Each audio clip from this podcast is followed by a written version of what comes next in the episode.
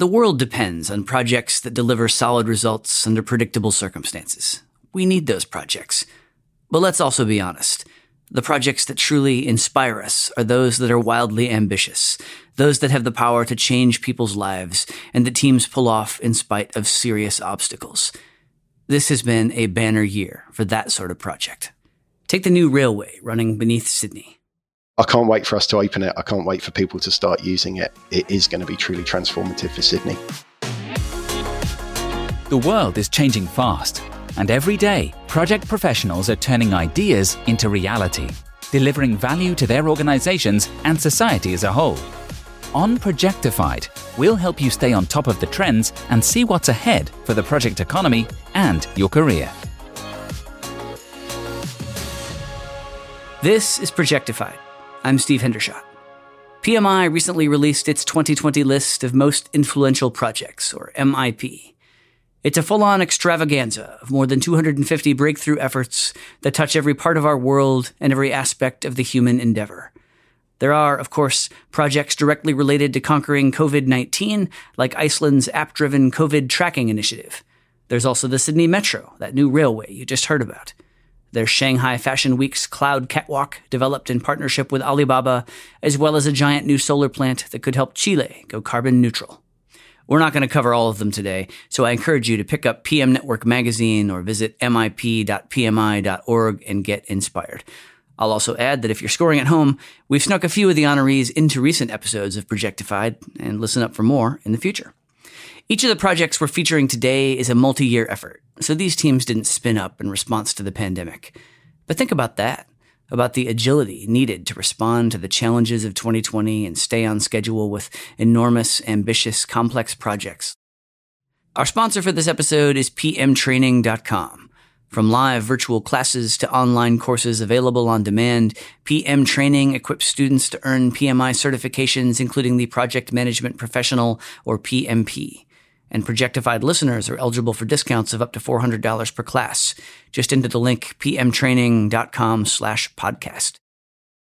We're going to start in Australia with the massive Sydney Metro project, which will cost more than 40 billion Australian dollars. Coming in at number 26 on the MIP list, it stands to transform transportation in the city. I spoke with Hugh Lawson, project director for Sydney Metro City and Southwest. His section runs through the city's central business district, also known as the CBD, and includes building extensive underwater railway tunnels that will soon accommodate autonomous trains. Tell me about the public transportation situation in Sydney. What's it like now, and how will the new train system fit in?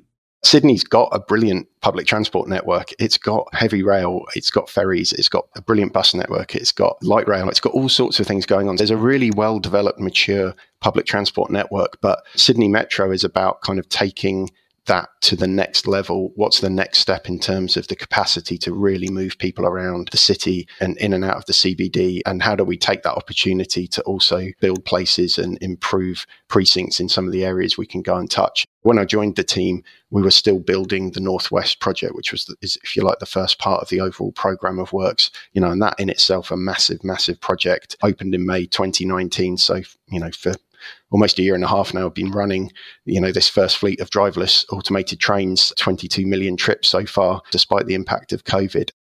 Having that first line, Metro Northwest, already running gives you an opportunity to see how the tech works. How have your observations of the completed sections changed the way you're approaching the work now on Metro City and Southwest?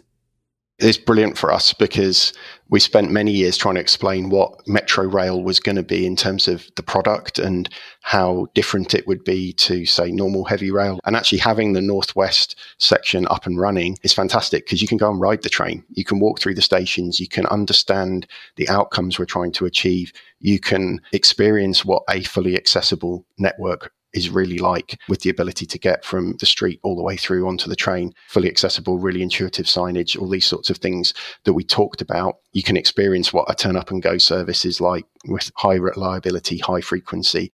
The future Metro City line includes the central business district. Your teams have been working there through COVID 19, and because of the pandemic and the way that it emptied out the city center, you actually were able to do some stuff downtown that otherwise would have happened either later or more slowly. Overall, how has COVID 19 affected the project? In terms of impact on the overall project timeline, we've still managed to keep going. We keep going. We're on program. Actually, all our sites are fully active. And there have been a few areas where we have been able to actually get ahead of the game and either work more efficiently or do more work.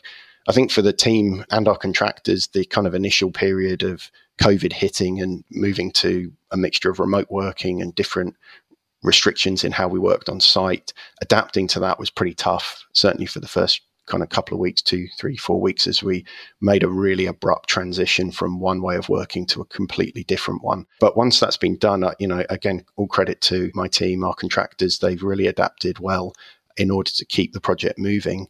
And there's, yeah, some brilliant examples where the world has changed and you know covid's had such a huge impact it does create opportunities to look at some of the things we just had as long held assumptions and challenge them and see if there's a better way. Great example of, of something the team have done working with our colleagues at Sydney Trains who run Central Station is just really look at the hours we work. In the world before COVID, you would never suggest shutting down parts of the station during the morning peak but there isn't really a morning peak at the moment. Even now, I think we're down at only about a third of the normal number of passengers at Central Station every day. And building the metro platforms and all the work we're doing at Central is really in a lot of customer facing areas.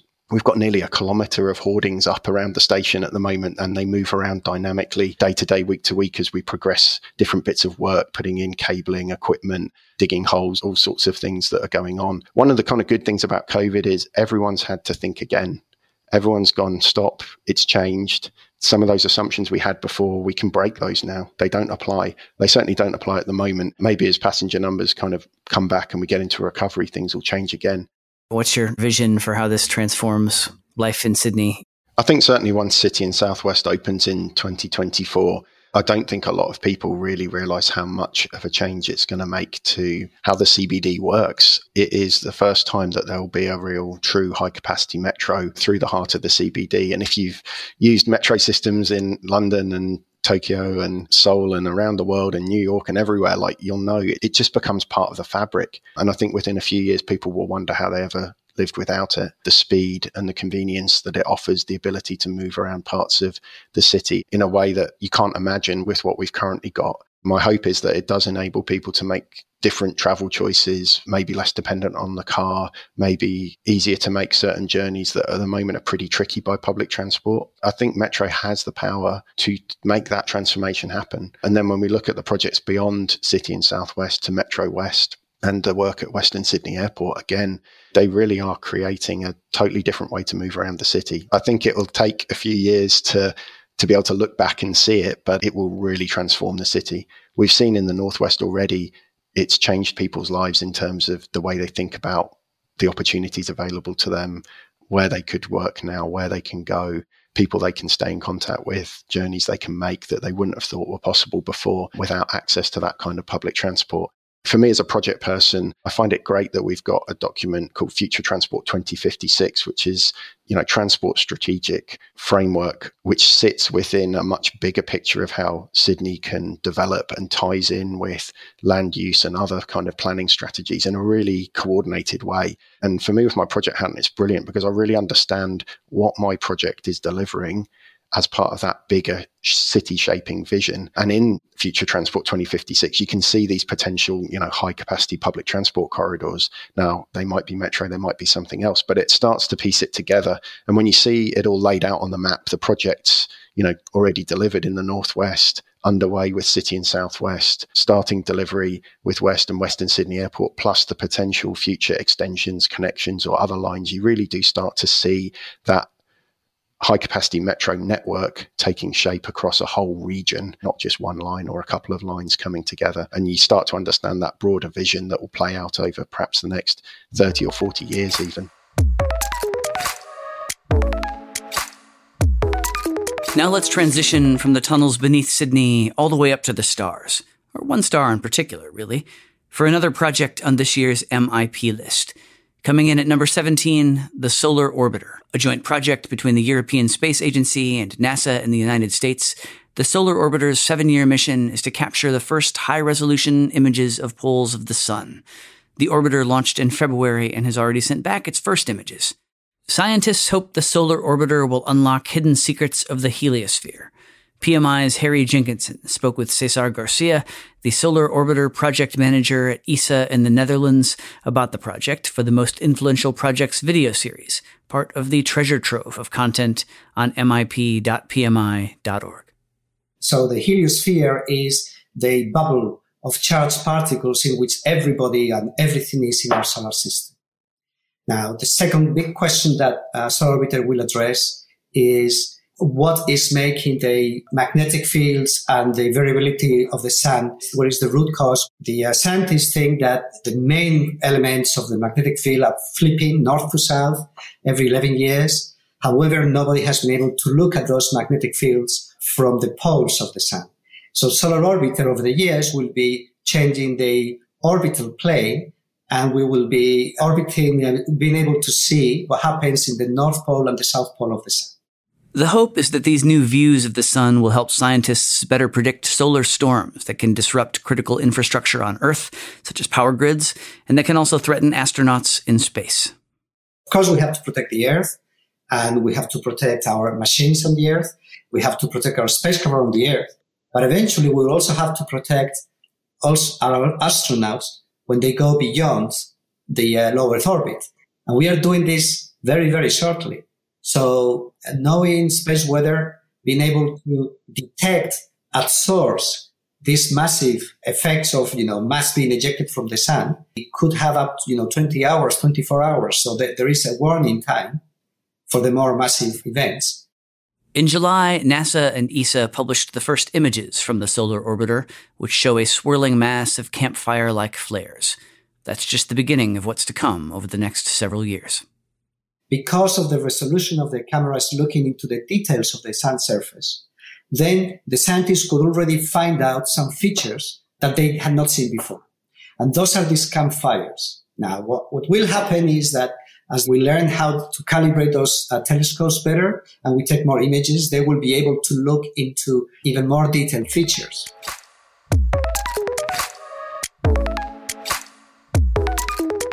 This year, PMI expanded its top 10 lists to 30, covering a massive range of sectors and geographic regions.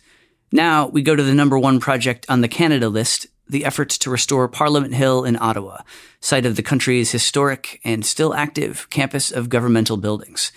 Let's walk through the project with Rob Wright, Assistant Deputy Minister with the Science and Parliamentary Infrastructure Branch within Public Services and Procurement Canada, a PMI Global Executive Council member.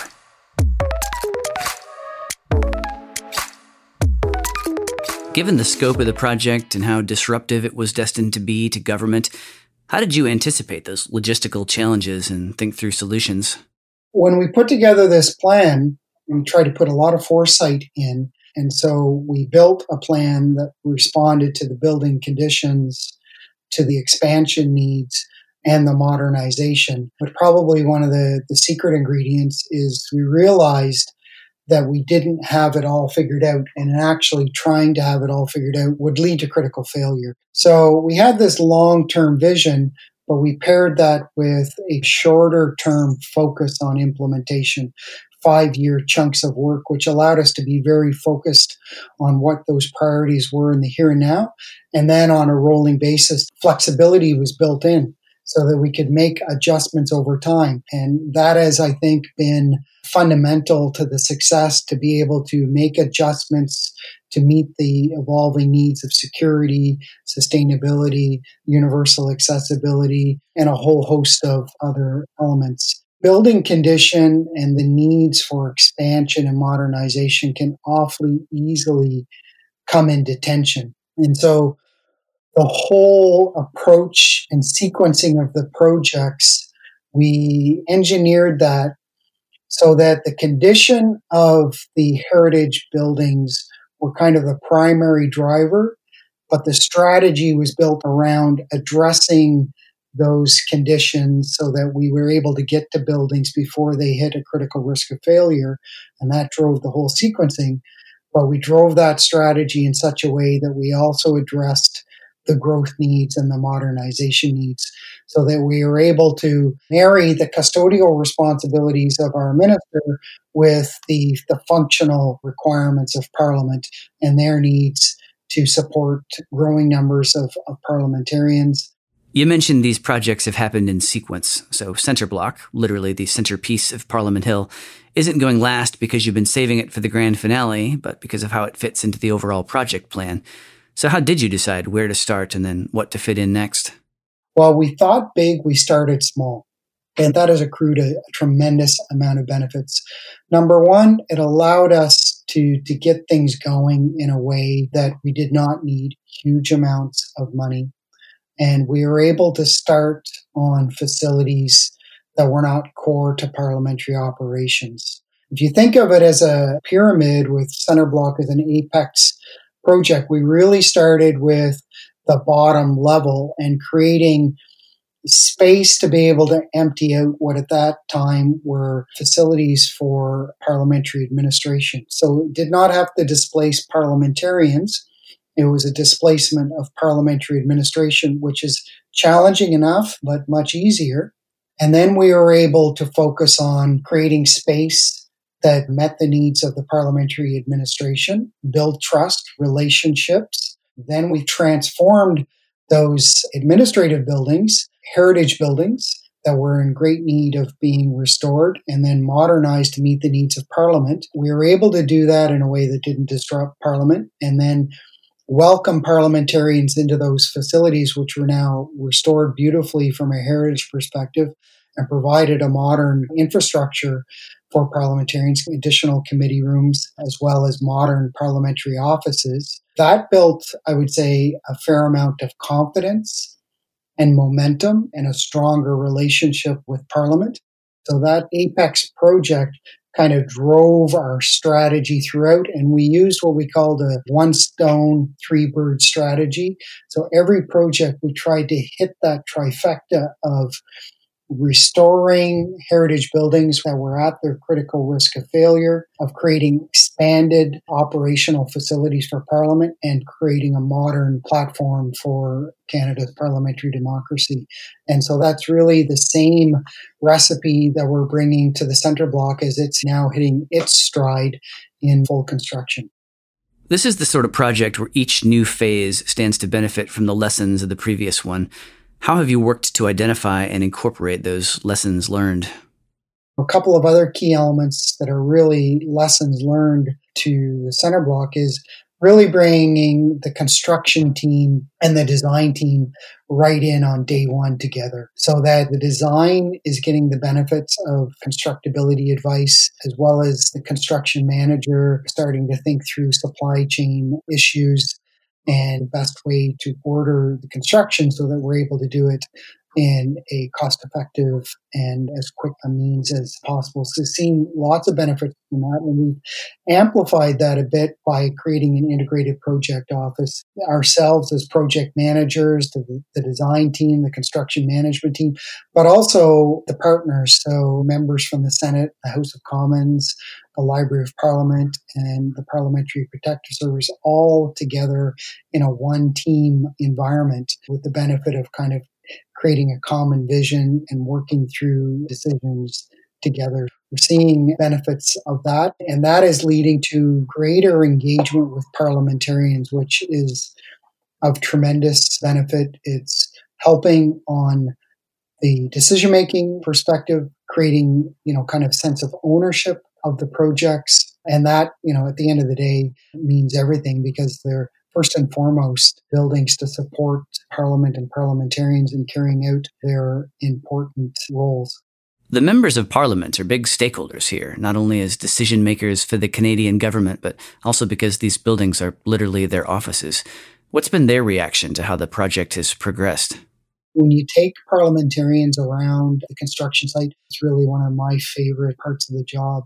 There's nothing more rewarding to take people around the construction site and for them to be able to lift up the hood and really see what's happening and have a, you know, kind of broad ranging discussion. But I will say whether parliamentarians think that they will be ever in there as an active parliamentarian or not, the level of commitment that they have to making sure that this building is done right and the care that you can see really in their eyes it's pretty motivating. They really see it as a bit of a, a cathedral of democracy. And, and I wouldn't say that they see it as their building, they see it as Canada's building, and that the importance of retaining what it was and what it represents, and yes, making it modern, but they really, I would say overwhelmingly, what they want to see is when they come back into it, whether it's as a visitor or as an active parliamentarian, they want to recognize the building that they left. And that's a challenge, a challenge I think we're up to of keeping the best of our history and our traditions and being proud of those traditions, but also, you know, having the confidence to lean forward and look forward and bring something new to that conversation in the future as well. Innovation and leadership have been on extraordinary display over the last year, both in response to the pandemic and also because teams have found ways to ensure that a lot of cool stuff that was supposed to happen in 2020 did, in fact, happen despite all of the obstacles. So if you could use a little inspiration, pick me up that testifies to how teams can build and achieve amazing things, pick up PM Network or visit mip.pmi.org. There's your proof 259 examples strong of what project teams are capable of. Thanks again to our sponsor, pmtraining.com. From live virtual classes to online courses available on demand, PM Training equips students to earn PMI certifications, including the Project Management Professional or PMP and Projectified listeners are eligible for discounts of up to $400 per class. Just enter the link pmtraining.com slash podcast. Thanks for listening to Projectified. If you like what you heard, please subscribe to the show and leave a rating or review. We'd love your feedback. To hear more episodes of Projectified, visit Apple Podcasts, Google Play Music, Stitcher, Spotify, or SoundCloud or head to pmi.org slash podcast.